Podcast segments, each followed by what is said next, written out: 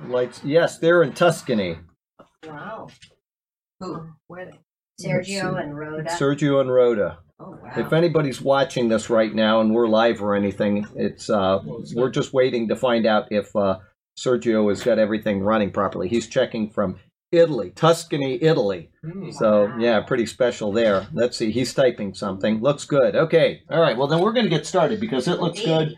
We're going to get started. Let's see here. We got a couple things to read. The first is uh, Psalm 119, verse 33. Hey, grace. Man with arms raised, to look, reveal, breathe. Teach me, O Lord, to follow your decrees, then I will keep them to the end. Give me understanding, and I will keep your law, and obey it with all my heart. Direct me in the path of your command, for there I find my delight.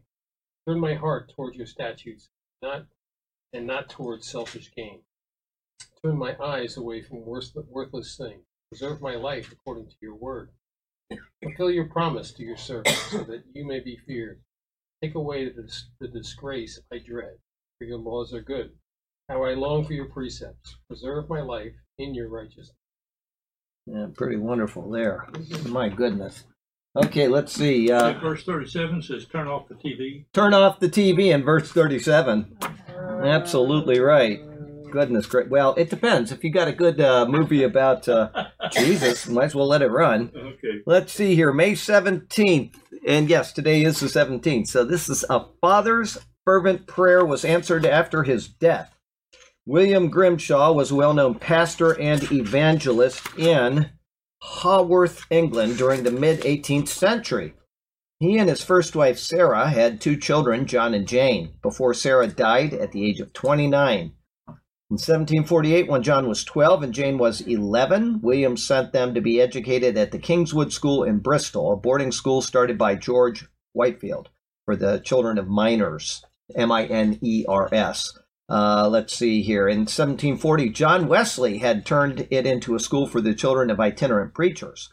Jane became, became very sick and died there at the age of 12. William Grimshaw was devastated not to have been with his daughter at her death, but was comforted by the story of the last words she uttered before dying. He hath loved me, I cried. He hath suffered and died to redeem such a rebel as me. John showed no interest in studying or in spiritual matters, and William thought he should at least learn a trade. After Jane's death, he brought John home from school to become a weaver's apprentice. He also wanted the boy nearer to himself so that he could encourage him in spiritual matters. After losing his mother when he was three, his stepmother when he was 10, and his sister when he was 13, John was a troubled teenager with no personal faith of his own. He had spent many of his years at his grandparents' home or at boarding school because of his father's travels. He and Jane had inherited all of his maternal grandparents' substantial estate. Knowing that he would be getting a substantial legacy when he turned 21 added to his difficulties. He had no motivation to master his trade or to study and become a heavy drink uh, study and became a heavy drinker, fathering a child out of wedlock. William Grimshaw hoped and prayed fervently that his son might find Christ. In a spirit of hopefulness for his son's salvation, he wrote, What inconceivable, incomprehensible, eternally durable pleasure it will afford us to meet and dwell forever with those in heaven, whether they have gone thither before us or shall follow after us. Oh, what exquisite pleasure to see their faces. Parents departed hence, and the Lord rejoice over the conversion of their children, whom they left behind in their sins. In March 1763, William contracted a fatal infection after visiting a sick par- parishioner. As he lay on his deathbed, many people came to visit him, risking their own health in order to pay their last respects to their beloved pastor and friend. One of the people who came to visit at his bedside was John, now 27 years old and still a drunkard. We do not know what was said between them. We do know that John went away burdened by the realization of his sinfulness for the first time. William died shortly thereafter and was buried near the pulpit in his church as he had requested. Memories of his father plagued John with guilt. He regretted his prodigal ways and the torment he had caused his father while he was alive. John inherited the horse that his father rode on his evangelistic travels, and when he rode the horse, he would often say, Once you carried a saint, but now you carry a devil. Over the next years, the burden of his sinfulness became intolerable, and he began to search for the God of his, his father knew and loved. When he was only 31, he fell ill and soon was near death. Before he died, John finally found his Savior. His father's prayers had been answered. Remembering his father's great burden and hope for his salvation, John exclaimed with joy just before he died on May 17th, 1766, What will my father say when he sees me in heaven? Reflection William Grimshaw loved and prayed for his son for many years without seeing any visible results. Yet, even after he died, William bore witness to his son. His faithfulness was finally rewarded, although not in his lifetime. We must be faithful in our prayers and our witness to our loved ones who are without Christ, for God brings people to himself in his own time. John 15, 16 says, I appointed you to go and produce fruit that will last, so that the Father will give you whatever you ask for using my name. I'd be careful using that verse too widely. People claim things in Jesus' name using that, and that's not an appropriate way to use that verse. But uh, we can pray and we can pray, and we, the Lord will hear, and it's totally up to Him whether He responds so who or not. the famous person in that story? Uh, the famous person was the preacher himself, William Grimshaw. Yeah, William Grimshaw. Um, so let's see here. We have uh, some prayer requests, which I failed to write down. I've been praying for people this week, and uh, I always pray when they email me, just in case I forget to write them down. And I'm trying to think of them. If I remember during the talk, I'll bring them up. I know Graham over in Scotland's kind of suffering, so we need to keep him in prayer. But let's open in the prayer to the Lord. Heavenly Father, we thank you for the wonderful blessings you've given us and how wonderful it is to be here with a little bit of rain falling on us. It's been a nice couple days after a long dry spell, and I'm certain that my wife will enjoy the mangoes that will get big because of all this rain. And we thank you for that. We thank you for the chance to meet here and to open up the Bible, the book of Romans, and to continue to study it.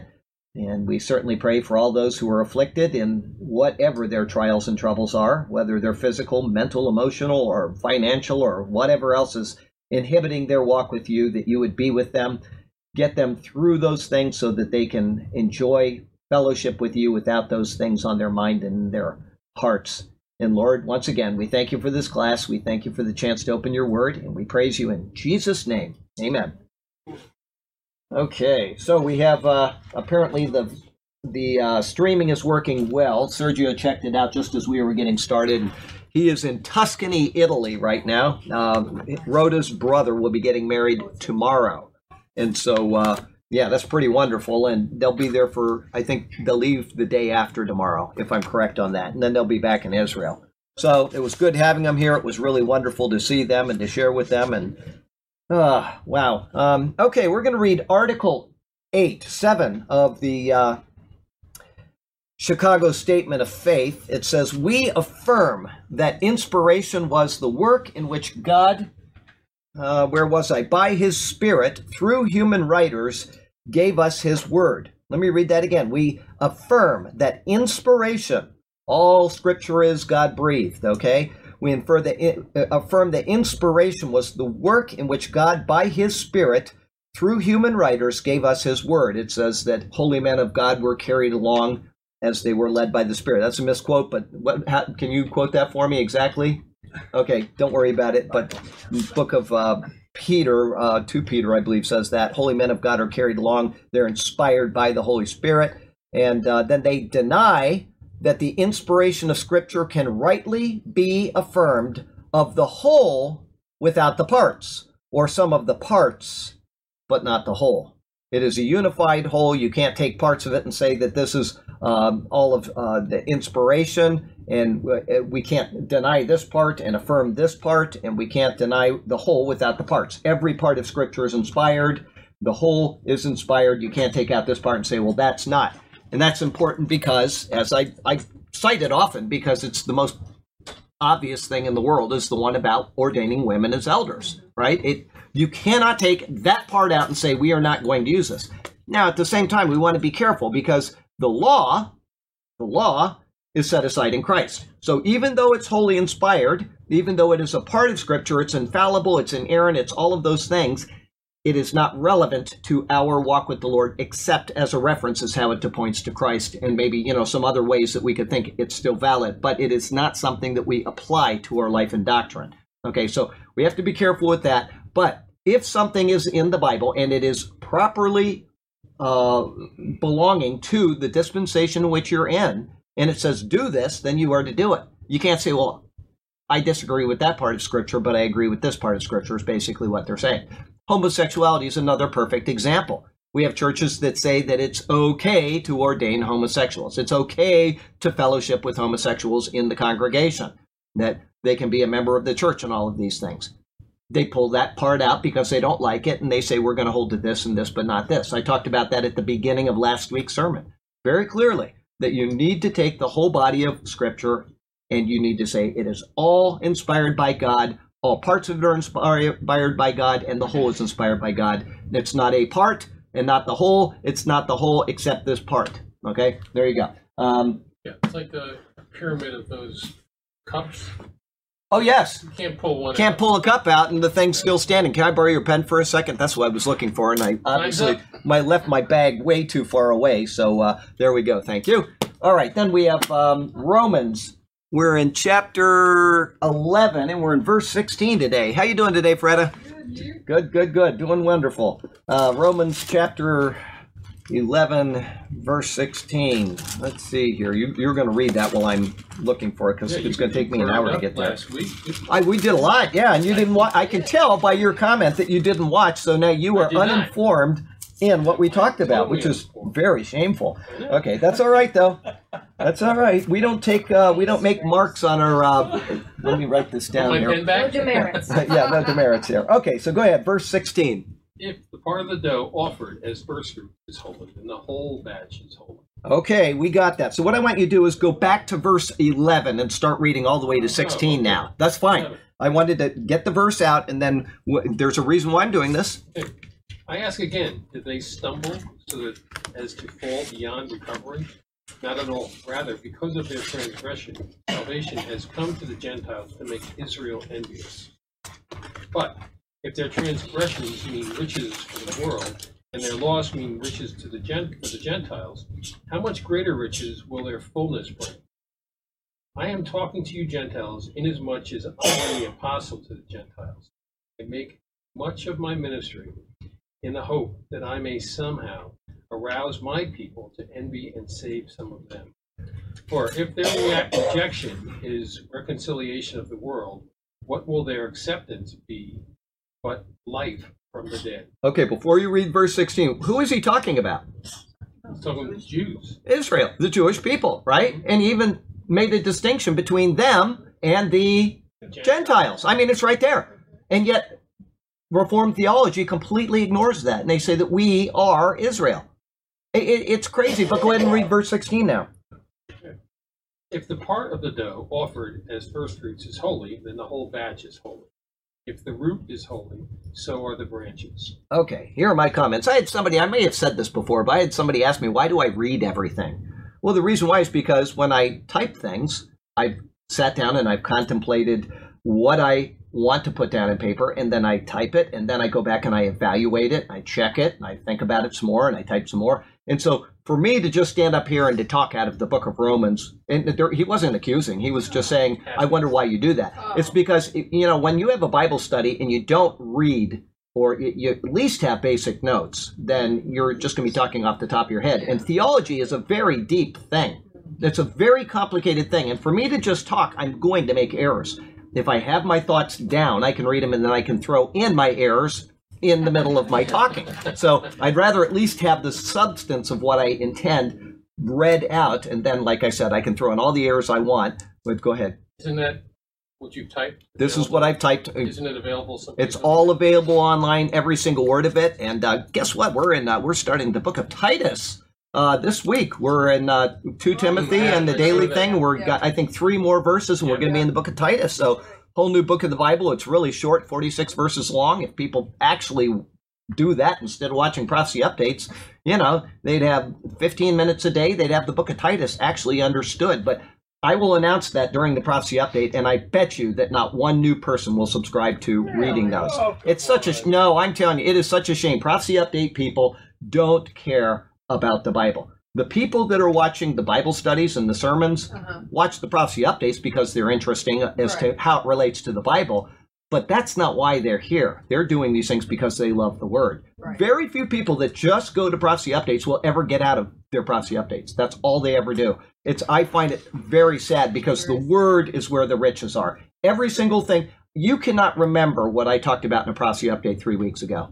It, it, you just can't because it's just trans, transitory stuff. But for the people that watch these uh, videos or that read the daily commentaries, man, that is where my heart goes out to them. When I pray for them, I sincerely pray for them because I know that they love the word. And when they've asked for something, they already know that the word is leading them. And they obviously are looking with even a greater burden in their life when they ask for prayer. Whereas a guy with a prophecy update that watches them all the time, and they say, gee, can you pray, pray for me? They may not even know what they're asking for, if it's in accord with the word or not. So anyway, that's my, um uh, what do you call it, uh, feather in the hat for all the people that watch the studies and read the devotionals. Honestly, yes. I'm going to change the topic Okay. tremendously.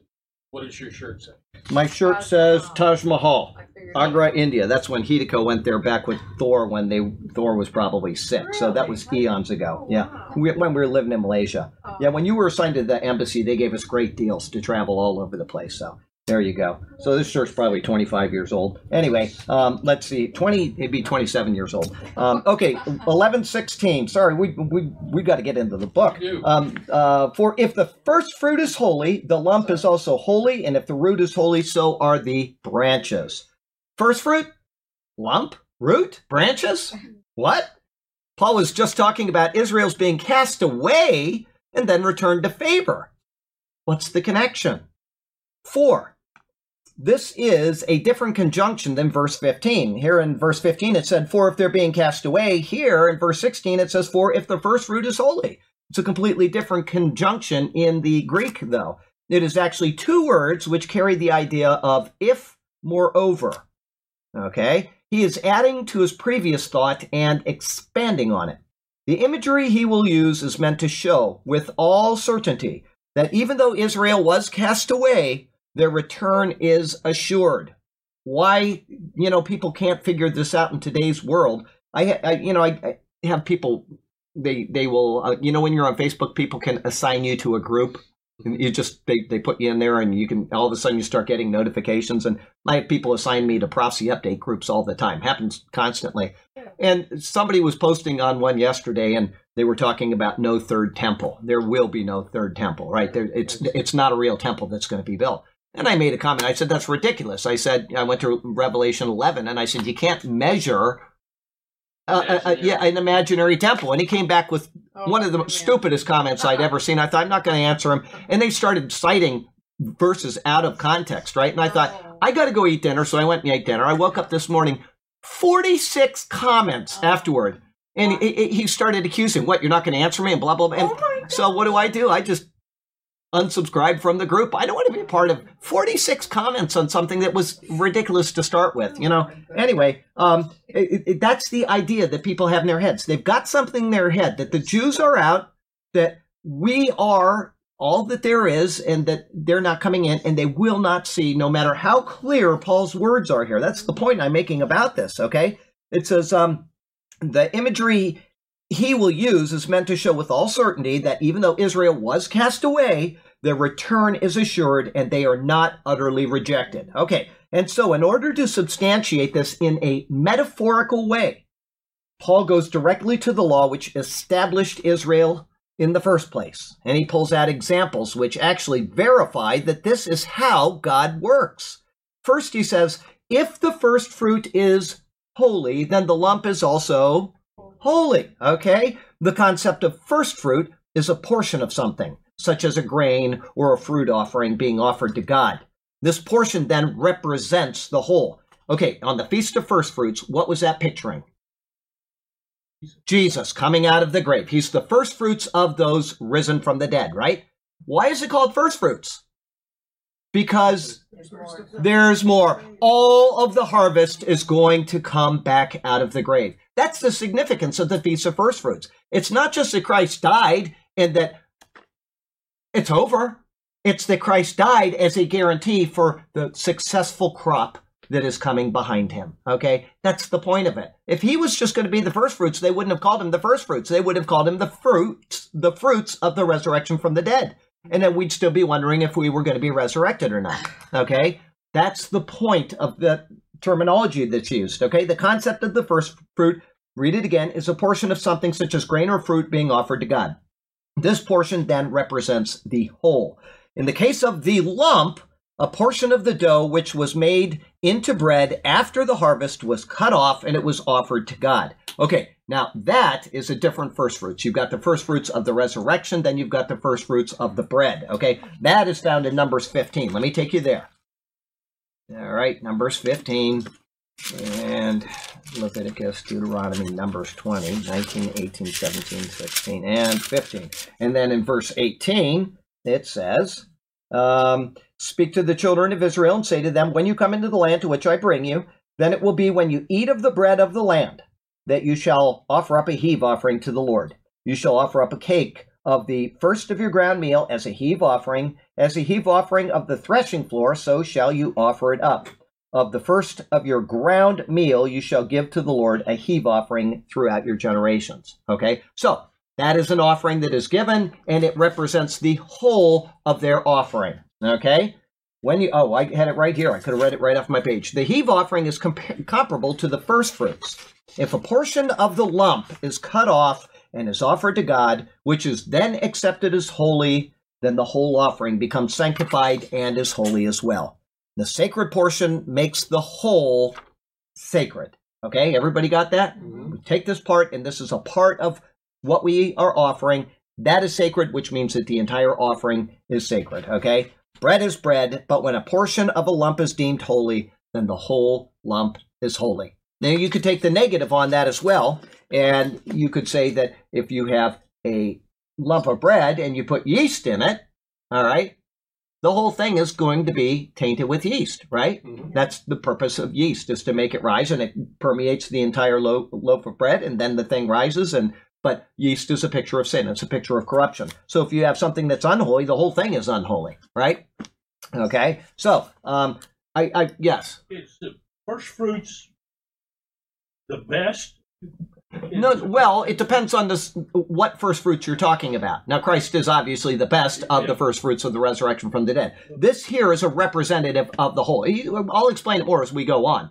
But uh, it, the first fruits doesn't signify the best in this sense. It just signifies it is the first of the offering, which is representative of the entire offering. If the first fruits is the best, then the entire is the best. It's one being a picture of the whole.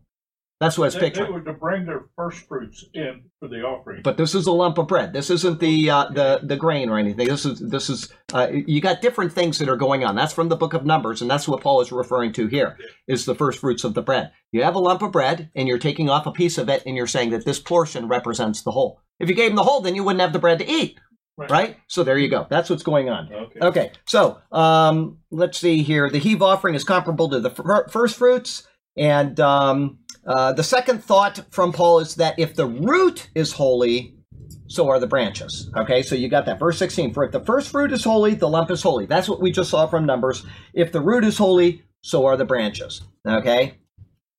And again, he has gone to the law to use a real precept to make the connection in how things work in spiritual matters. We find that in Leviticus 19. So we're going to go back to Leviticus 19 right now. And we got we just finished the book of Leviticus. What a book! Oh my goodness.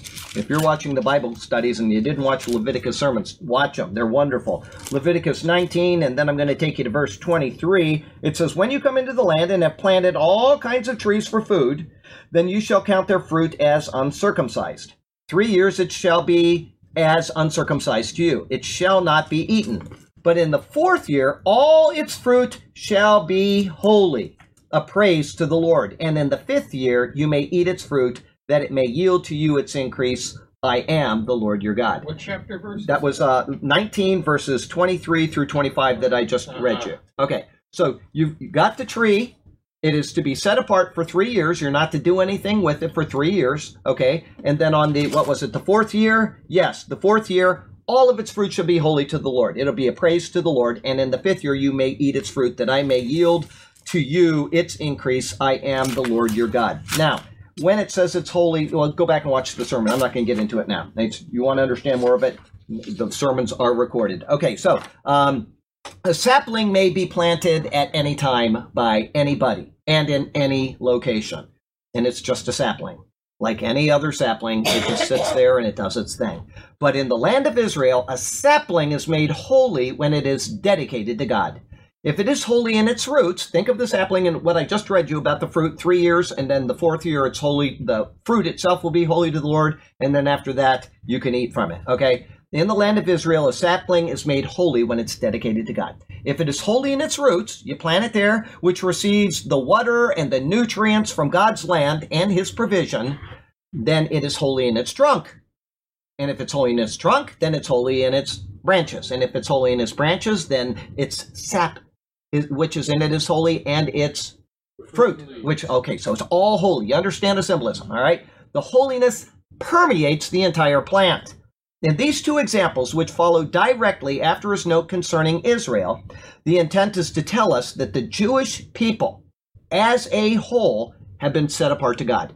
100% entirely as a whole. The unbelieving Jew that's over there, you know, in the doctor's office on uh, Main Street is set apart as holy to the Lord.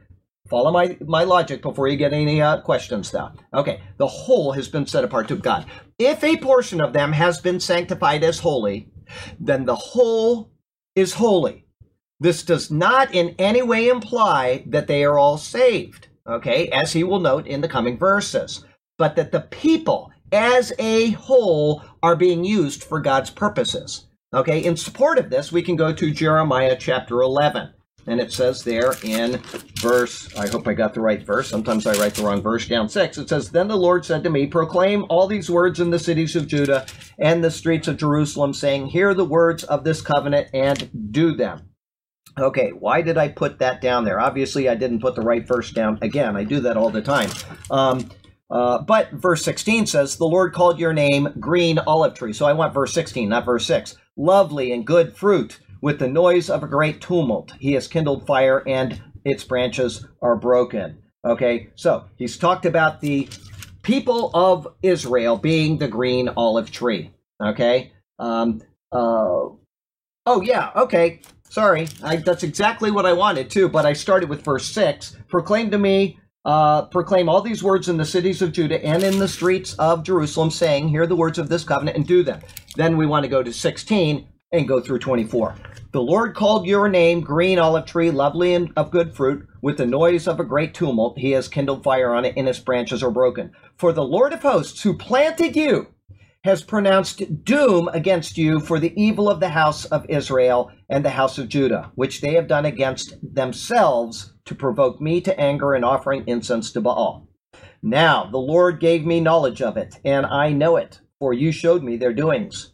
But I was like a docile lamb brought to the slaughter, and I did not know that they had devised schemes against me, saying, Let us destroy the fruit with its the tree with its fruit, and let us cut him off from the land of the living, that his name may be remembered no more. But O Lord of hosts, you who judge righteously, testing the mind and the heart, let me see your vengeance on them, for to you I have revealed my cause. Okay, I'm going to stop right there. But he's talking about the trees, talking about the fruit and everything else. The entire body is holy to the Lord. Okay, so we're going to go on. The dough and the tree are that which is holy. Each received its holiness from God. When a portion was deemed holy, the whole became holy. Psalm 105, verses 6 through 15 show this process. So let me take you there. Psalm 105. All right, hold on. OC. The what? OC. OC. Yeah, okay, there you go. Psalm 105, verse, uh, where was I? Uh, 6 through 15. Okay, let's see here. I've got to go back one more page. And it says, um, Oh, yes, O seed of Abraham, his servant, you children of Jacob, his chosen ones. He is the Lord our God. His judgments are in all the earth. He remembers his covenant forever, the word which he commanded for a thousand generations, the covenant which he made with Abraham, and his oath to Isaac, and confirmed it to Jacob for a statute, to Israel as an everlasting covenant, saying, To you I will give the land of Canaan as the allotment for your, of your inheritance. When they were few in number, indeed very few, and strangers in it, when they went from one nation to another, from one kingdom to another people, he permitted no one to do them wrong. Yes, he rebuked kings for their sakes, saying, Do not touch my anointed ones, and do my prophets no harm. Okay, that shows you the process. Abraham was selected and set apart by God. From him, that line went through Isaac and then to Jacob. From Jacob, all 12 sons received the sanctification. A collective group of people was set apart by God for his service. Okay, as Christ is the fulfillment of the promises through this line, then those who are brought into Christ by faith are thus sanctified and are also made Holy. holy. Okay, so you see what's going on. He's going to, I'm getting a little ahead of myself with that comment. He's going to break off branches and then other branches are going to be broke, brought into it. Okay, but whatever is receiving this sap is holy. Okay, life application. 1 Corinthians 6, verse 11 says that in Christ you were washed, you were sanctified, and you were justified in the name of the Lord Jesus and by the Spirit of our God. If you are thus made holy, it is incumbent on you to act in a manner worthy of this sacred calling and state. All right, now he's talking about Israel, but as we're going to see, we will be grafted into this same holy tree at some point. Others will be broken off. But Paul's words that the tree is holy, the tree is holy. Okay, eleven seventeen. go ahead. If some of the branches have been broken off, you, though a wild olive shoot, have been grafted in among the others, and now share in the nourishing sap from the olive root. Okay, a little different, but it's almost the same. And if some of the branches were broken off in you, being a wild olive tree, were grafted in among them, and with them being a partaker of the root and the fatness of the oil uh, of the olive tree. Okay, very close, but a little bit different on that. Okay, from the symbolism of this verse, verse 17, if from nothing else, it should be evident that the church has not, thank you, not replaced Israel. The tree is symbolizing the faith of Abraham and the spiritual covenant blessings associated with that. If individual branches are individual believers, but which represent the whole, as must be the case here, then these spiritual blessings can be given to different types of branches on the same tree. The Bible makes it clear that there is now no distinction between Jew and Gentile when in Christ. Okay? And this is speaking of the benefit of being in Christ, not the individual who is in Christ. Let me ask you, is everybody in here a pastor? No. No. Okay. Is everybody in here a plumber? No. So there are distinctions between us, right? It's not talking about no differences, it's talking about no distinctions. Or if you say it's talking about no distinctions, then there are different, you know, I- you can use the words interchangeably almost. So one is used to define the other. If there are no distinctions in Christ, there are still differences. If there are no differences in Christ, then there are still distinctions. One way or another, don't get caught up in semantics. Not all of us are the same. We are all in Christ equally. We all receive the same salvation. We all receive the same uh, uh, sap, okay? However, we are not all the same actually. We have males, we have females, we have smart people, we have people that aren't so smart, we have pastors, we have whatever, okay? Mm-hmm. So make sure that you understand there's a distinction there. There is no di- or difference. There is no distinction between Jew and Gentile when in Christ. That is, once again, speaking of the benefit of being in Christ, not the individual who is in Christ.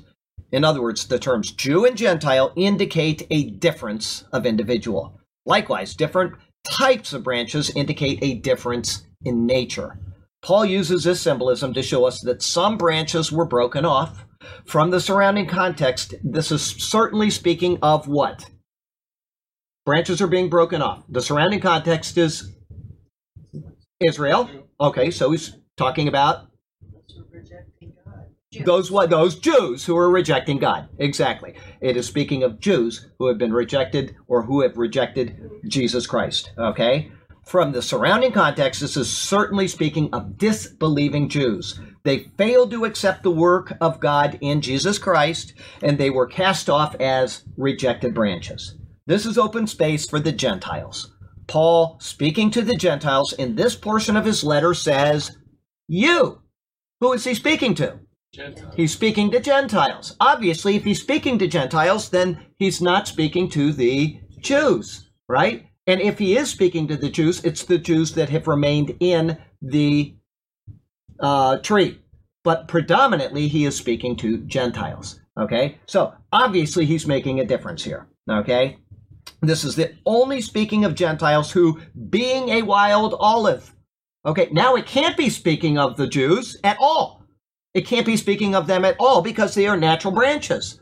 Everybody's saying this? I don't understand why people don't get this, but it's very clear. He's speaking to you, speaking about the wild branches. He must be speaking at this point only of Gentiles. Okay? The uh, word sap. Sap comes in, exactly. All right, speaking of Gentiles who, being a wild olive tree, are not the same as the Jew in individual nature, not spiritual benefit. Okay, as we'll be seeing. I just got done saying that. We're all spiritually have the same benefit in Christ. We are all the same salvation. We are all one in Christ. But there are differences, and he's just made a very important one Jew and Gentile. There are differences. Okay, the Gentile converts are not a part of the holy tree by nature. All Jews by nature are part of the holy tree. They have to be broken off because of unbelief, but they are already holy. The day that they're born as a Jew, they are born as holy. If they don't believe, they're broken off. Everybody see that? They were deemed as holy all the way back at the beginning. Okay? Abraham, Isaac, Jacob, the 12 sons of Israel, all people who come from Israel. They are deemed as holy for God's purposes. That's why when he says in, what is it, um, Ezekiel 36, 30, yeah, 36, yet not for your sake, O house of Israel, do I do this, but for the sake of my holy name, which you have blasphemed among the nations. It's implying that they were set apart as holy, and they remain set apart as holy, but every time they disobeyed or disbelieved, they were broken off. But they remain holy as a collective whole. Not all are saved. Please don't make the, the mistake and think that Charlie's saying that all Jews are saved. I'm not saying that at all. But they are, from birth, they are a part of this holy tree. Okay? So uh, we'll go on. Let's see here. Where was I? In verse uh, 17, likewise, different types of branches. Oh, being wild olive. Okay. Uh, the nature, they are distinct and separate, the Jew and Gentile. However, the nature, when combined with wisdom in gardening, allows something to occur apart from the natural order of things. Wild branches can be grafted into cultivated trees. The reason for grafting, as was discovered many, many millennia ago, is that certain trees are. Why would you graft one into another? Some are strong. Some are stronger. They're hardier than others. They can withstand something that this not this tree cannot handle. Okay? They're hardier than others. And so what you do is you have here's a perfect example. The Japanese were masters of grafting. You've got this one type of tree. I'll, I'll give you a perfect example. I got it in my backyard. We've got a native Florida tree. You can't kill this thing. You can cut it down, it'll pop right back up. It has terrible fruit. But that thing, oh yeah, it's disgusting. If you eat it, you can't put, you could not put a bag of sugar into one fruit and make it sweet. It is that bad. Oh, it's horrible. And they have big thorns on them, which uh, it, everything about them is miserable. I've got some limes like that too. I keep cutting them and they keep coming up. It's very hardy. It's very hardy. It can handle all of the bugs in Florida. It can handle all of everything. You bring over a very sweet uh, tree from another place and you plant it here, it's not going to live. It can't handle the soil, it can't handle the bugs, it can't handle the variation in temperature, etc. So what do you do? You take a branch from that, you cut down that crummy tree, you bore a hole in it, and you put the branch in there, and then you make a, uh, you know, uh, uh, take some leaves and stuff, and, and like a poultice of, you know, something, and put it around there, and you keep it watered, and eventually that thing will grow into there, and it will sprout out, and it'll have sweet fruit. When you buy a, um, what is it, Car- not gardenia, Mm-hmm. Okay, when you buy a gardenia, they have the, the Japanese type. They grow up and then they grow out like this.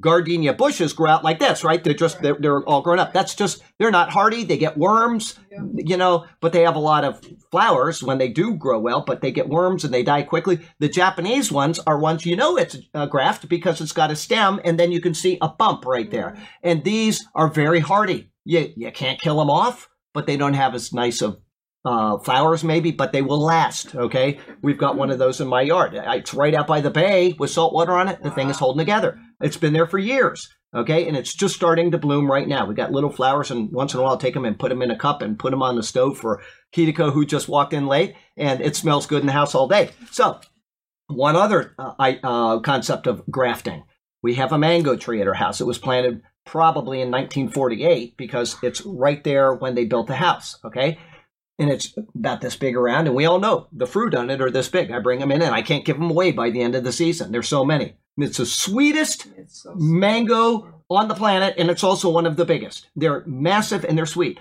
But guess what? It is a graft. And how do I know that? Because on the bottom of the tree, there's a branch that comes out, and it's a completely different type of mango. It's little Indian mangoes. They're about this big and they're yellow. They're not really good. They taste okay, but they're just, it's a complete. So I know. What's that? It still comes out. It still comes out because it's coming out below the graft. So on one tree, I've got two different types of mangoes. So I know that they took this this one mango, which was very good, but would not survive in Florida, Uh-huh. and they grafted it in there. And they did this 50, 60 years ago, and the thing is still healthy. And it, it comes out with more root. very strong root. That's what's going on here. So now you all understand the concept of what Paul is talking about, okay? I'm going to read, start the paragraph again. The Gentile converts are not a part of the holy tree by nature. Those big sweet tr- uh, fruit, that's not a part of the original tree. Those No. little Indian mangoes are, or the gardenia, right? You got these different things that are going on. They are distinct, they are separate from it. The root is the Jew, the strong. They have all of the, the theology, they have all of the traditions, they have the uh, the ancestry back to Abraham, they have the land, they have all the promises. They have that is the hardy part of it. Okay, so it, the nat- when- however, when nature combined with wisdom and gardening allows something to occur apart from the natural order of things. Here we go. Wild branches can be grafted into the cultivated trees. The reason for grafting, as I said, is because of the hardiness of the, the, the Roots. tree itself or the roots. Yes. Okay. So they can withstand harsher climates. They can defend against bugs, produce a variety of tastes within the same type of fruit tree. If you go to Malaysia, uh, yes, it was Malaysia. You go out to some of these islands and they've got um, bougainvilleas, which are, you know, they're very pokey, right? But they have grafted different bougainvillea into one.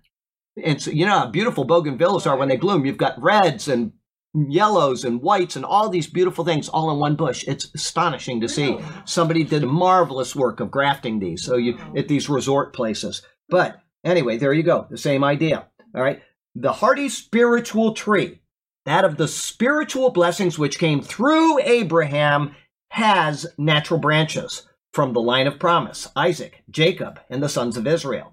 However, at select times prior to Christ's coming, such as the Moabite Ruth, and more especially since Christ's advent, something unusual and wonderful has happened. Wild branches have been grafted in among them. Any believing Gentiles, by faith in the promises of Christ, become a partaker of the root and of the fatness of the olive tree, just as Paul says in that verse. So, there, on the one tree of spiritual nourishment, are branches of different types, and which will produce a variety of traits while being sustained by the same life giving sap. Okay, let's think about it. Do we have believers in China? Do we have believers in Africa? Do we have believers here in the U.S., uh, Native Indians, and then we've got people from Europe and we from all over the world? We're all different.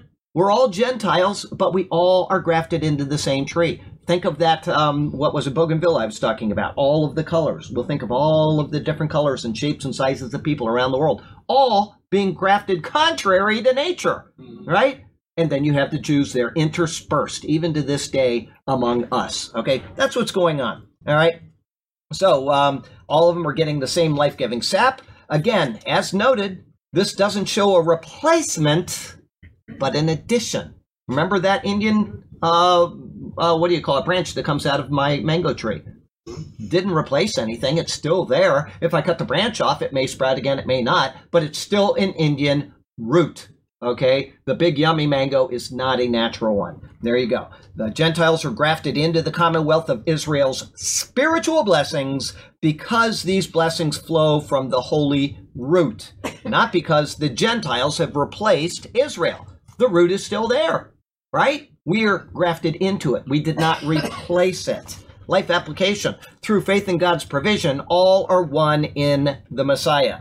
Let us thank God for the immense blessing of and honor of eternal life granted because of the work of the Lord Jesus, who was, by the way, a Jew. Jew. Thank you. Did that change at his resurrection? No. Did Jesus stop being a Jew? Do you think he's going to return to Israel, the land of Israel, because he is going to return to Jerusalem? He's going to sit in the temple or he's going to sit in Jerusalem and he's going to rule, right? Is he going to do it among the Gentiles only? Absolutely not. He's going to rule among his people, Israel, and we will be a part of that in whatever capacity he has decided. All right, verse 18, go ahead. Become What- Yeah, we become partakers. Mine reads, become partakers. That, you know, That's right. We partake, we do not replace. Yeah. We partake. That's very good thought there. Do not boast over those branches. If you do, consider this: you do not you do not support the root, but the root supports you. Yes, that's absolutely right. You do not support the root, the root supports you.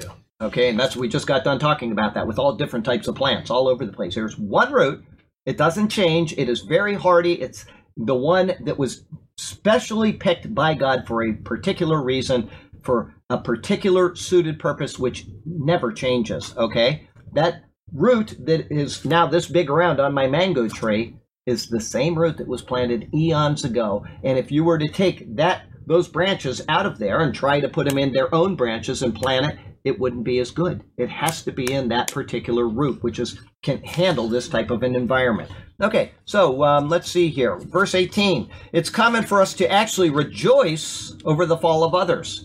I mean, we do it. When a Democrat loses, we all go, woohoo, right? I mean, it's just natural. We rejoice over the fall of others. If we have somebody that we don't like in political office and they get caught up in a scandal, we usually in our hearts go, you know, I'm actually glad that happened. I sometimes I do, and then I feel guilty about it, but it's natural for us to rejoice over others' faults. That is natural human thing. We shouldn't feel bad about that, except as it pertains to, you know, just being vindictive. We shouldn't be that way. But anyway, especially when we have enmity towards them for whatever reason. It's natural. When our political oh yeah, when our political party wins, we often take as much pleasure pleasure in the loss of the other party or candidate as we do when we the win we participate in. Seeing a rival sports team get smacked is a pleasure to many, even if that team is playing with someone other than the team they support. It is a perverse side of humanity to revel in the downfall of others, but it is a often common occurrence. Okay, dad, my dad played for the Florida Seminoles back in the 50s. Okay, he was a wide receiver. And the neighbor right down the way, and they're very good friends, he's a Gator. He was a Gator his whole life. He never played, but you know, there's this rivalry that goes on be- between them. Even if the Gators are not playing the Seminoles and the Seminoles get beaten by somebody else, my neighbor will be happy about it. That shows you how perverse we are, right? That's it's just human nature. But when the Gators are playing the Seminoles, there's nothing more tense in Florida at that time. I mean, it's just so there you go. And I'm not even a sports person, but I know this. Okay, um, Paul had a concern that the Gentiles would, as he says, boast against the branches, which were the Jews who had fallen, the branches that were broken off in the previous verse. They may feel justified because it was the Jews who had rejected their Lord and participated in his crucifixion. And you see this all the time. You see it all the time. You go down some of these back streets and you'll see a church with a sign up that'll quote um, uh, Thessalonians 5. Let me see if I can find the verse where it says, It was they that crucified the Lord. Um, hang on one second. Just see if I can find it quickly. If I can, I'm not going to sweat it, but um, uh, I'm sure it's 1 Thessalonians 5. Um, two, two, two, two, or, um, renders evil, exhort. Uh, Anyway, I'm not going to find it, but I, maybe it's not 1 Thessalonians 5, but it's in 1 or 2 Thessalonians, and he talks about the Jews who crucified the Lord. Okay, you know the verse I'm thinking of. Anyway, um, and they'll put that verse up there, implying that the Jews still are out of favor, completely and entirely, and they will never be in favor again. Okay, anti Semitism runs high in some churches, is what I'm getting at. They have been completely replaced. They're out, and we boast over the broken off branches. That's the point I'm trying to make. If you find it, uh, Burke, just holler it out. It's um, who crucified the Lord Jesus. Just look for the word crucified, and you'll find it eventually. Um, it's in Thessalonians. I think it's one Thessalonians, but anyway, um, might be two Thessalonians. But we'll go on while he's looking. Um, let's see here. So. Um, he had a, a concern that we would boast about those broken off people. All right. They are the ones that crucified Christ. The question is, how could they have been so stupid? And we hear that a lot. We, you know, I, I even think it when I'm reading the Bible, and I think, how could they have missed Christ? I mean, the entire Bible points to him. So that's our question. It must have been a very common sentiment at the time, and it's still common today. We figured it out, and we don't even have your law or your heritage. But Paul has already shown that through their fall, meaning the fall of the Jews, to provoke them to jealousy, jealousy, salvation has come to the Gentiles. We know that this is true. We know that this is coming. And you asked that question last week. Could it be that the rapture is going to do it? Something will be the impetus for making them jealous. It hasn't worked for 2,000 years, No. but something will be the impetus for making them jealous. Probably, as I say, and as Freda widely noted, wisely noted last week, is probably the the uh, rapture. But whatever it is, something will do it. Okay, that is the reason why the church has been brought in and that salvation will come to the Gentiles. How could one boast over such a thing? Rather, they should have remorse and work to evangelize the very people who are out of favor. Even more, such boasting was something that showed a complete lack of thought concerning the state of those broken off Jews, as well as their own personal state. To demonstrate this, Paul reminded them that if you do boast, remember that you do not support the root, but the root supports you. That's Paul's words right out of the verse. He's saying if you if you're going to boast, listen. This is a problem because you're being supported by the very root of the branches which were broken off. The root is the spiritual heritage which established both the Jews as well as the Gentiles. There is one continuous tree by which salvation is delivered. The Gentiles have been grafted into this tree while the Jews were derived directly from it. Understanding this and the fact that salvation is dependent on the spiritual heritage found in that tree, he will make the point in the coming verse that boasting is not a well thought through approach to this situation. In fact, it is contrary to sound reason. Life application. In the church, we may feel that we are superior to the Jews who sit in their synagogues and ignore the Lord who came from them and who is the fulfillment of their own scriptures. We aren't superior. Rather, we recognized what they missed and we received it by Faith. grace through faith. Absolutely. It was God's grace. It wasn't. It was grace is getting what you do not deserve. It was not deserved, and God gave it to us anyway, and we received it by faith. Yes. Cindy found it. Oh, Two fif- first, two fifteen. 215. So it's uh, 2 Thessalonians. No, first. Oh, 1 Thessalonians 2, verse 15. If you, what you want. go ahead and just read it out loud if you have it in front of you. No? Okay, I'll get it. Uh, 2 Thessalonians. Who both killed No, the Lord one- Jesus. Oh, okay, go ahead. Go ahead. Who both killed the Lord Jesus and the prophets and drove us out. They are not pleasing to God, but hostile to all. Oh, there you go. See, and people will use that verse and say that the Jews are out completely.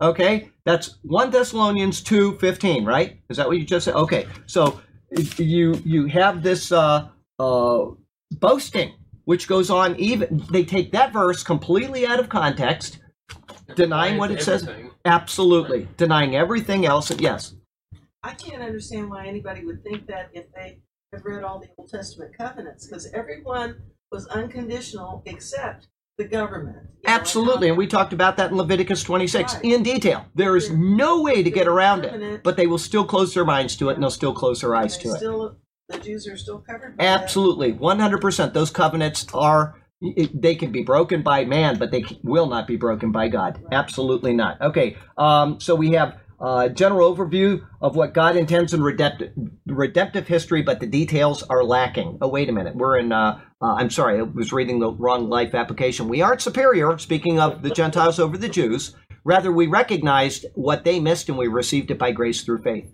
We may have access to the truth, but we are no better than they are. Instead of sitting smugly and boasting over the lost, we need to evangelize them in hopes of opening their eyes. In the case of the Jews, we should make a double effort. As the natural branches of the olive tree, their conversion to Christ can have a most important impact on the continuance of spreading the gospel. We saw it with that guy I mentioned in the prophecy update, uh, Naphtali, Hananiah or Hananiah or whatever.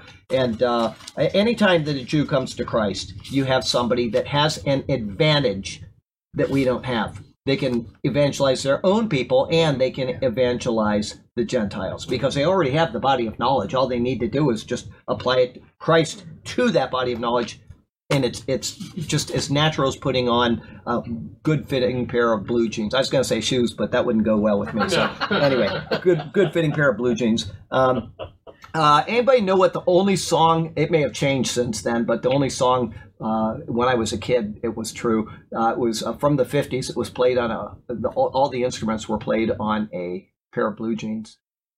On a pair of The guy doing this, it was Peggy Sue, I think. Peggy Sue. You listen to it, and that- there's a tapping sound. The guy just sat there and did it on his blue jeans. Anyway, I learned that from Dick Clark's Rock, Roll, and Remember. There you go. Oh, really? Yeah. Anyway, so every time I hear that song, and I think it's Peggy Sue, and it starts with you hear the sound. Yeah. Yeah. Okay. There you go. Blue jeans. Okay. Uh, verse eleven, nineteen. Go ahead. Before I do that, Yes. you Yes. were talking about the anti-Semitism within the Christian, some Christian churches, Yep. stuff like that.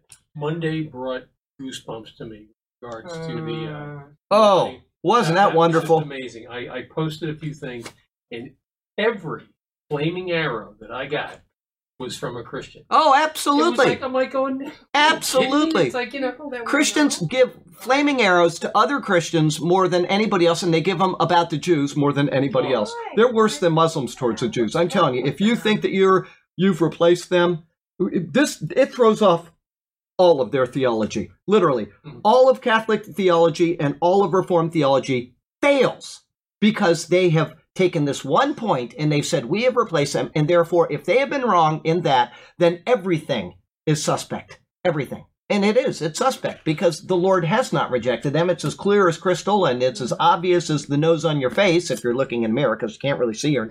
I can see it now. Let me try this eye.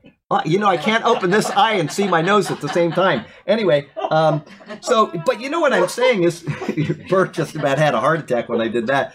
Anyway, I, yeah, it was marvelous to see. And Jeffress, I heard, I didn't hear his uh, prayer, but I heard that he told the Jews that you must receive Christ. Oh, he was Good job. He's done that before. He did it again. He tells the Jews just as it is. You cannot be saved apart from Jesus He did Christ. that with Shannon Bream at 11 o'clock, too. I am so happy. She had him on. I am so happy that people are willing to make that stand and not equivocate or, or you know, use dubious terminology or not speak up boldly. It is Christ and it is Christ alone. Be Okay. still and see what he will do. Absolutely right. Okay, verse 19.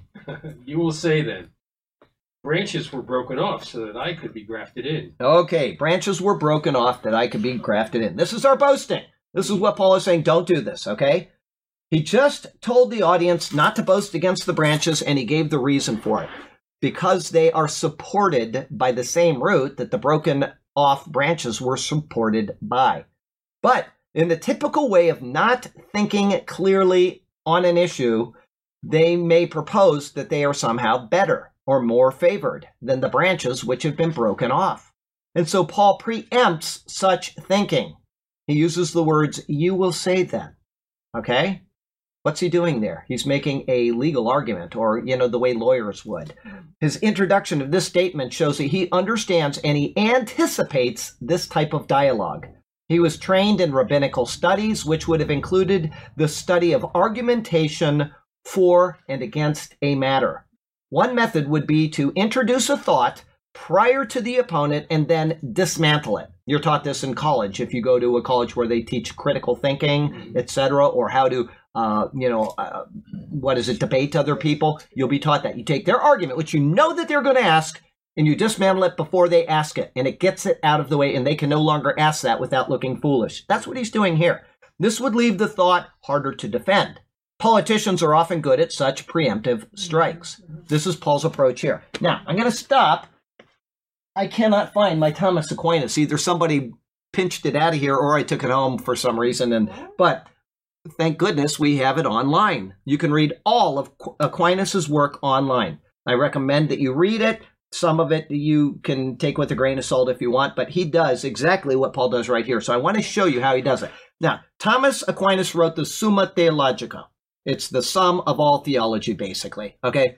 It's giant. If you get the book, it's about this big and it's got teeny little letters. It's, Oh, it, it, it- you know, it's it's just giant. Okay, Challenge. it's a challenge, and you can read a paragraph and you can understand every individual word and not understand any two words side by side. He, it's so complicated. He's a very intelligent person. I know he was a Catholic. Don't email me about that. Don't later say, well, you know, understood. You can have smart people that are in Islam. You can have smart. He wrote very int- intellectual arguments. Now, when he wrote the Summa, which deals with all manners of theology, it deals with the nature of God, it deals with the nature of angels, it deals with the nature of sin, with the nature of man. It goes, he's got every possible discipline that you could think of.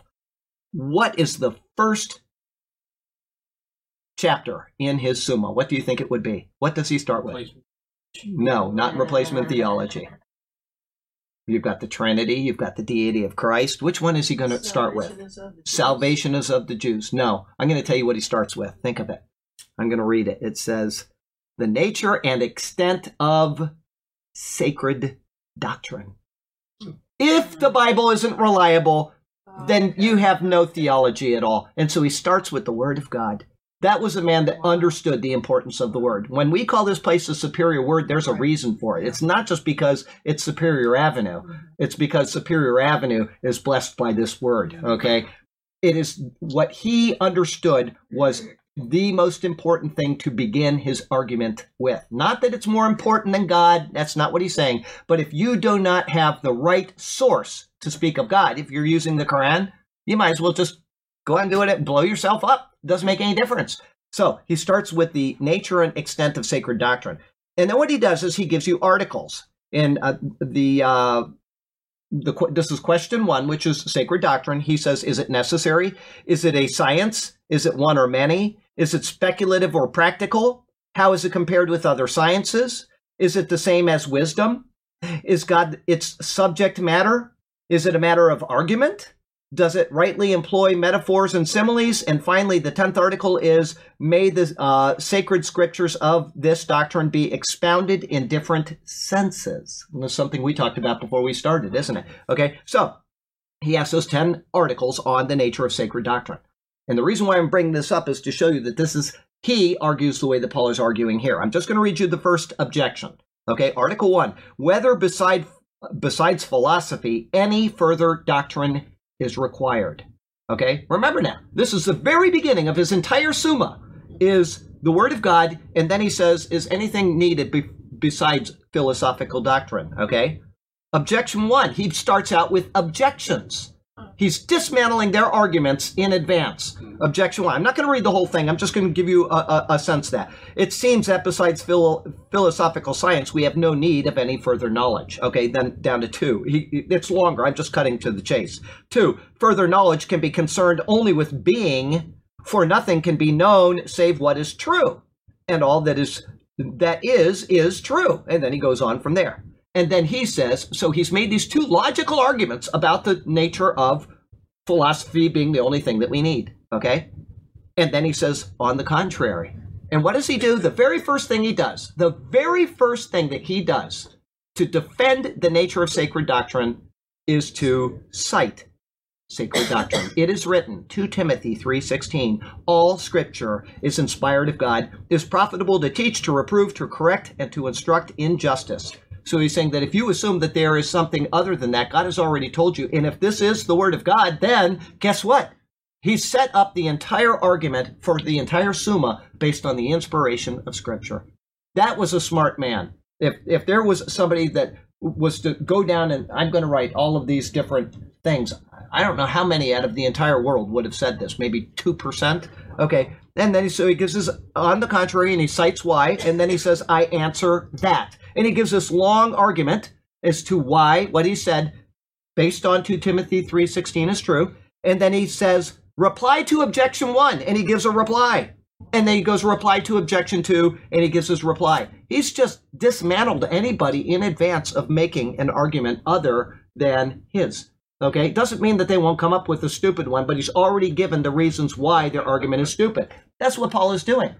Look, the genius of that. Is that his up there? What's that? There's, there's two. No, no. The other one, Gargantuous. the other one is some, something that somebody sent me a couple weeks ago. It's got three copies. That's not the Summa. Um, that's a, a, a Bible with three copies of. It's called the Hexapla. It's got the Wycliffe Bible. It's got the. Um, oh, it's marvelous. Open it up and take a look. It's the new one. So I just put it up there today. I'm, fun, I'm glad that you noticed that. Anyway, yeah, the one that I have is a paperback, and it's only about this big, but it is just chock full of real small letters. Anyway, um, he's got some interesting things and some things that I just wouldn't even bother with. But over and all, you want to know about the nature of angels. You know, people want to write about the Nephilim from chapter six, and they write all these stupid things. Listen, read his logical arguments, and you'll understand why you're wrong on that particular issue. Okay, it just it, it, it- you have to understand what is true because reality uh, truth is what corresponds to reality okay?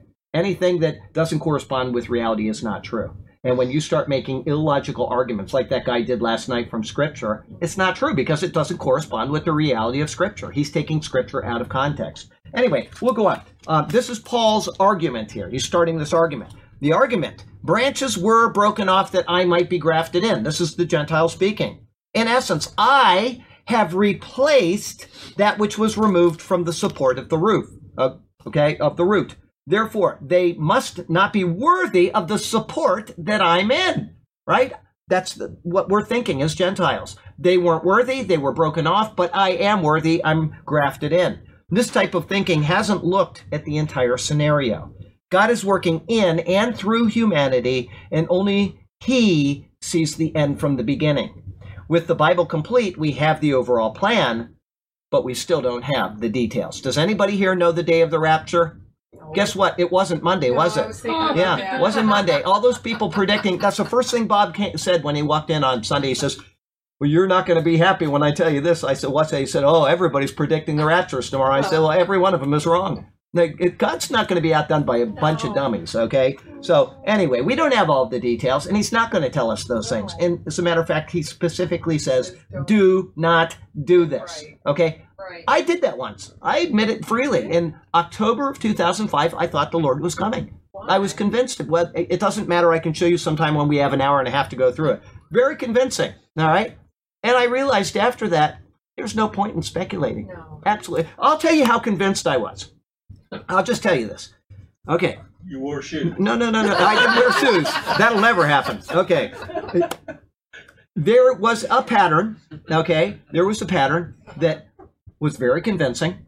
It looked like this would be. Uh, as a matter of fact, I'll tell you what it is, and this will take just a couple minutes. I won't do the whole thing. I'm not going to give you it all because we'd be here all night.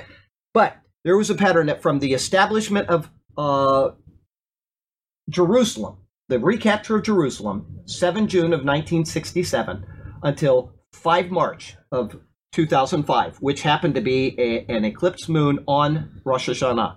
It was exactly, exactly 14,000 days. Exactly.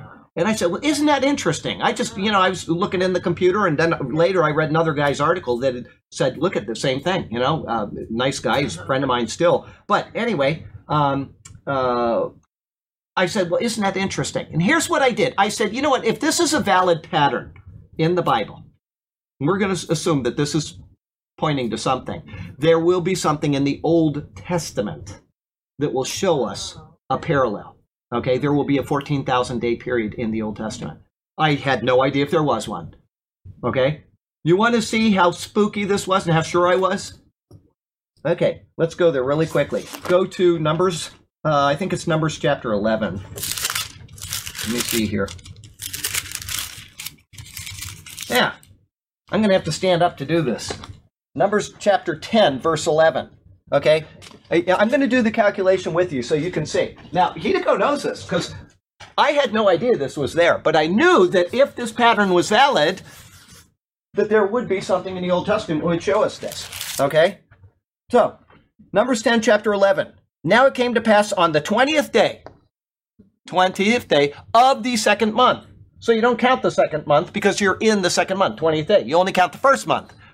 Got that? Does everybody understand that? 20th day of the second month. So how many days is that? That's 50 days. Okay? On the 20th day of the second month in the second year. Okay, so you're in the second year, so you only count the first year. Everybody got that? Okay. Okay. What does that come out to? Help me out.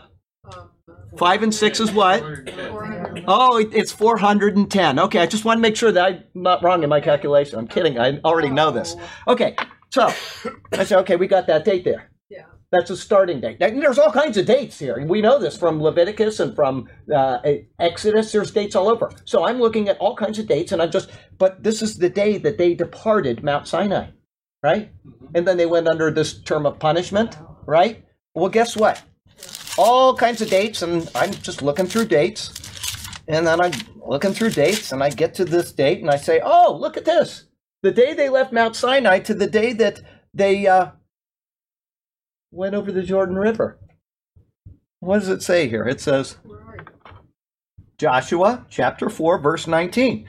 It says, Now the people came up from the Jordan, means they passed through the Jordan, on the 10th day of the first month. So you don't count anything, just 10 days of that month. But guess what? We know that it's 40th year. We know that because it said that Moses was buried 30 days earlier. Okay, so it's the 40th year. So what do we do? We do 40 times what? 360.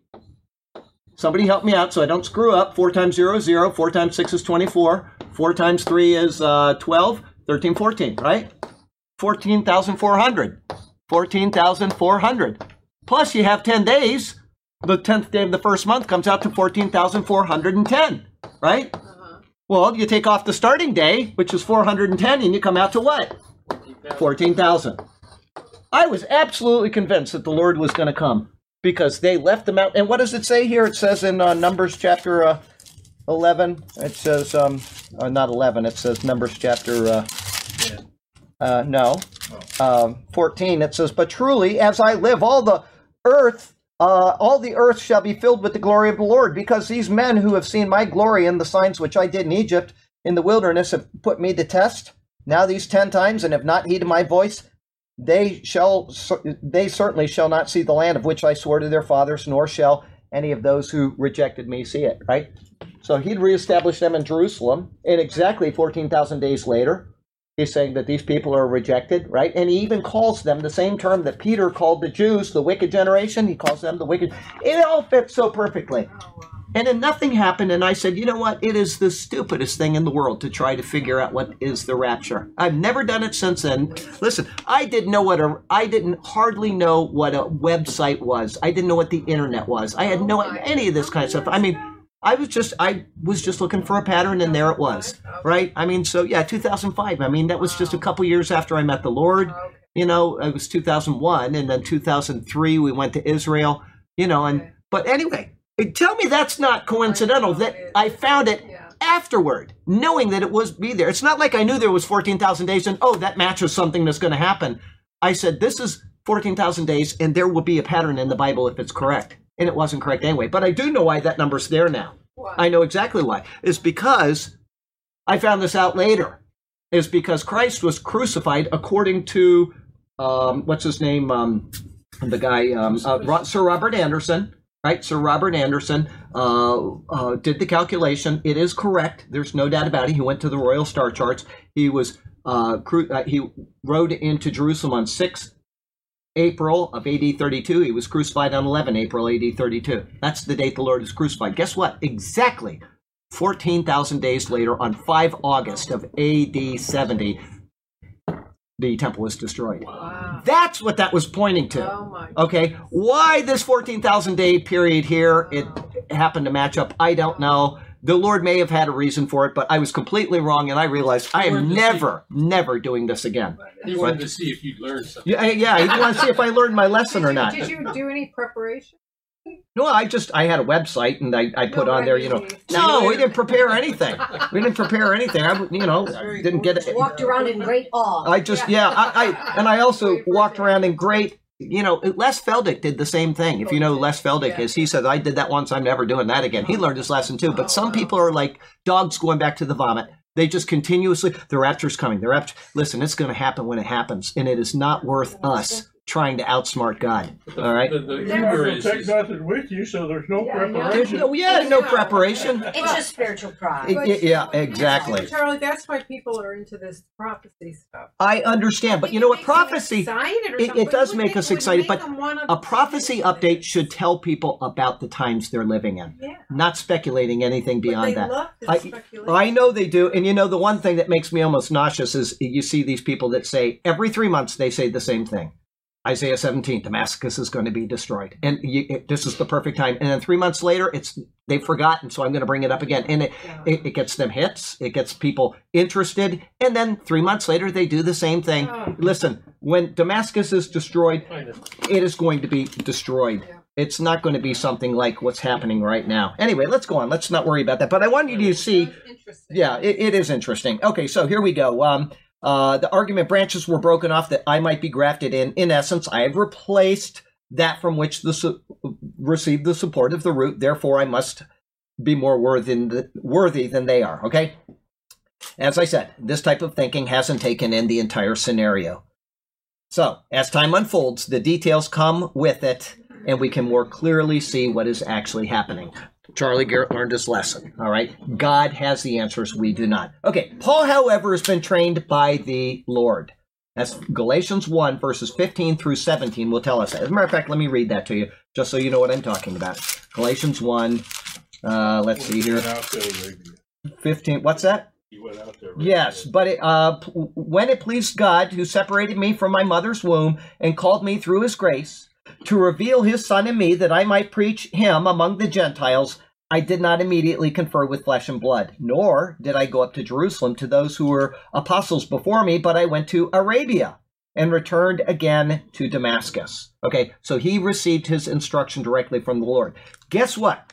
Arabia today is not the Arabia that he was talking about. The Sinai Peninsula, if you look at the older maps, Arabia was the Sinai Peninsula where Mount Sinai was. Really? Yes. Ah. So he went to Mount Sinai where the first covenant was received, Yeah. and there he met with the Lord. Okay. That's why people, another thing they do is they've taken a, a giant, giant error in their thinking of the crossing of the Red Sea. And you know, all these people that are saying it actually happened and it's Yes. over in Saudi Arabia. It's because they've misread this and they didn't, don't understand the old terminology. Go back and look at any of the old maps. Read about the times, and that is what he's talking about. He's not talking about Saudi Arabia, but these people insist that you know the trek was all the way across the Sinai Peninsula, and then they went through the Red Sea, and then they went over. Listen, it's a three-day walk. That they, the third day, they went. It, it doesn't fit. Hmm. It's just incorrect. But people, they read a book and they watch a thing on TV, and they think, "Oh, I've got the answer." It's not correct. The pat, pattern that is laid out, we did it in the Exodus sermons, is hmm. correct. It is exactly where these things happened. They know these things. So, if you want to know that, go back and watch the Exodus sermons. Okay, so we'll go on. He was trained by the Lord directly and at Mount Sinai. No doubt about it, okay? God knows the plan in advance. Therefore, Paul can rightly argue against faulty views, and then he can instruct the church more appropriately in matters related to faith. Okay, life application. Uh, we, I think we're gonna. Do we have time to do? We don't have time to do another verse because uh, uh, we started a couple minutes early, and it, it'll go over an hour and a half, and that'll cause Mike all this extra grief with the uh, the thing. So we'll just do something else. But let me finish this up. Life application. We have the general overview of what God intends in redemptive history, but the details are often lacking. As history reveals these details, we may need to reconsider our viewpoint. This is something that is very hard to do for several reasons. But pride of opinion is generally the root of each of them. When history caught up with the pla- uh, with the plans of the Bible and Israel was restored to her land, the thinking of the church should have changed to accommodate what had occurred. But for many, there is an unwillingness to see the truth of the matter. What is coming does include Israel, and therefore we need to not fight against God in the process. Exactly what you said about the Christians, you know, belittling uh, Israel and, you know, the moving of the embassy. They don't want this to happen. They do not want to see what is happening come to pass because it will harm their theology, which, you know, they look at John Calvin as their great hero. They look at the Pope as their great hero. They look at the Catholic Church, who is all of these things, saying that they have replaced Israel, that Israel is out. All of these things from the Old Testament have been spiritualized, and they can't go back and undo that. And so, yeah, you got to not do that. Um, here, let me have that pen here. If- That's that's uh, You put a, a mark on his name? no, yes, I'm going to put a mark next to Burke for that. Yeah, uh, cell phones are they really throw you off when you're trying to think. But we're done anyway. But um, uh, what do we have for? We have um, here you go. Thank you. I want to make sure I have that for Oh, next week. missed. That's okay. It was my fault. forward to uh, verse twenty-five. The what? We could just fast forward Uh-huh. Verse 25. What do you what are you pointing at? Verse 25. Hang on. the Gentiles become all these things. Oh, yeah. Let me just read it, and then we're going to close with that. For I do not desire, brethren, that you should be ignorant of this mystery, lest you should be wise in your own opinion. That blindness in part has happened to Israel until the fullness of the Gentiles has come in. Well, we're not going to start with that next week, but that's a good verse to end with this week. It's it, it's a good verse, and we probably won't even get there next week. But um, you know, it just the, if you don't learn anything else from this study today, other than that, I'm completely hodgepodge in my presentation of Bible studies. I would hope that you would learn not to try to predict the date of the rapture. If nothing else, I think that would be a good thing for you to remember because you can have the most convincing argument on the planet. And to me, it was just impossible. Here we have a pattern which is you know it's going to happen on you know this day in october and it matches with the feast days and it matches with this and that. And jerusalem was recaptured. I mean everything was so perfect and the bible had a pattern that i thought must be there right? I mean tell me that's not a convincing thing. So, right? And what it is- didn't what is happen. prophecy for? what? What is prophecy for? Prophecy is for us to say god did this after Right. it has happened It's not to that predict, it's not to predict to know ever who to give the credit to. That's right. It, it- as a matter of fact, I would almost, I would almost go so far. Maybe I will. I'll think about it, and I'll I'll uh, think about it tonight, and then I will almost go so far as to say that predicting the way that people do is sinful, Oh. because it, it one, it's pride. Two, it's it's showing that you think that you know something that God has said you're not going to know, etc. And so I don't want to say that definitely until I've thought it through, but I, I think it's probably a sinful thing. I certainly regret it all these years later. I mean, what is it? It's 2018, uh, 13 years ago, and I still think about that all the time.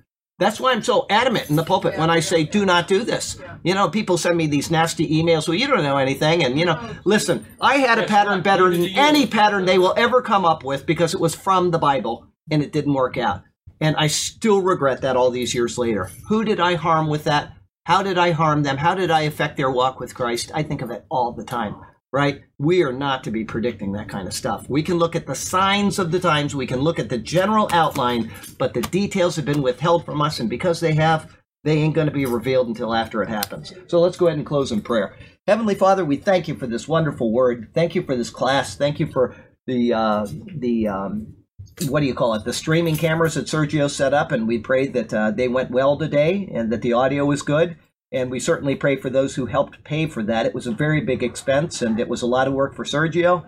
And so we thank you that uh, we have that, and uh, we pray that you would keep those things running and running efficiently for all of our classes and studies and for the streaming audience. And Lord, we certainly thank you for all of the people that are with us streaming or that watch on YouTube that cherish these Bible studies and the sermons. That is that is where your heart is, is in your word. And and so we just uh, would pray that each person that is benefited by those would be willing to go out and tell others about what they know as well and pass on their knowledge. And Lord, we just thank you for the week ahead. We look for the anticipation of a coming sermon on Sunday, and uh, I would pray that that would go smoothly. And we just thank you for all the good things you've done for us. And I thank you and we praise you in Jesus' name. Amen. Okay, let me turn this thing back here. Before I put this, oh yeah, um, let's see here. We're to go to, I can't read it. They're that big and I can't read it. Okay, there we go.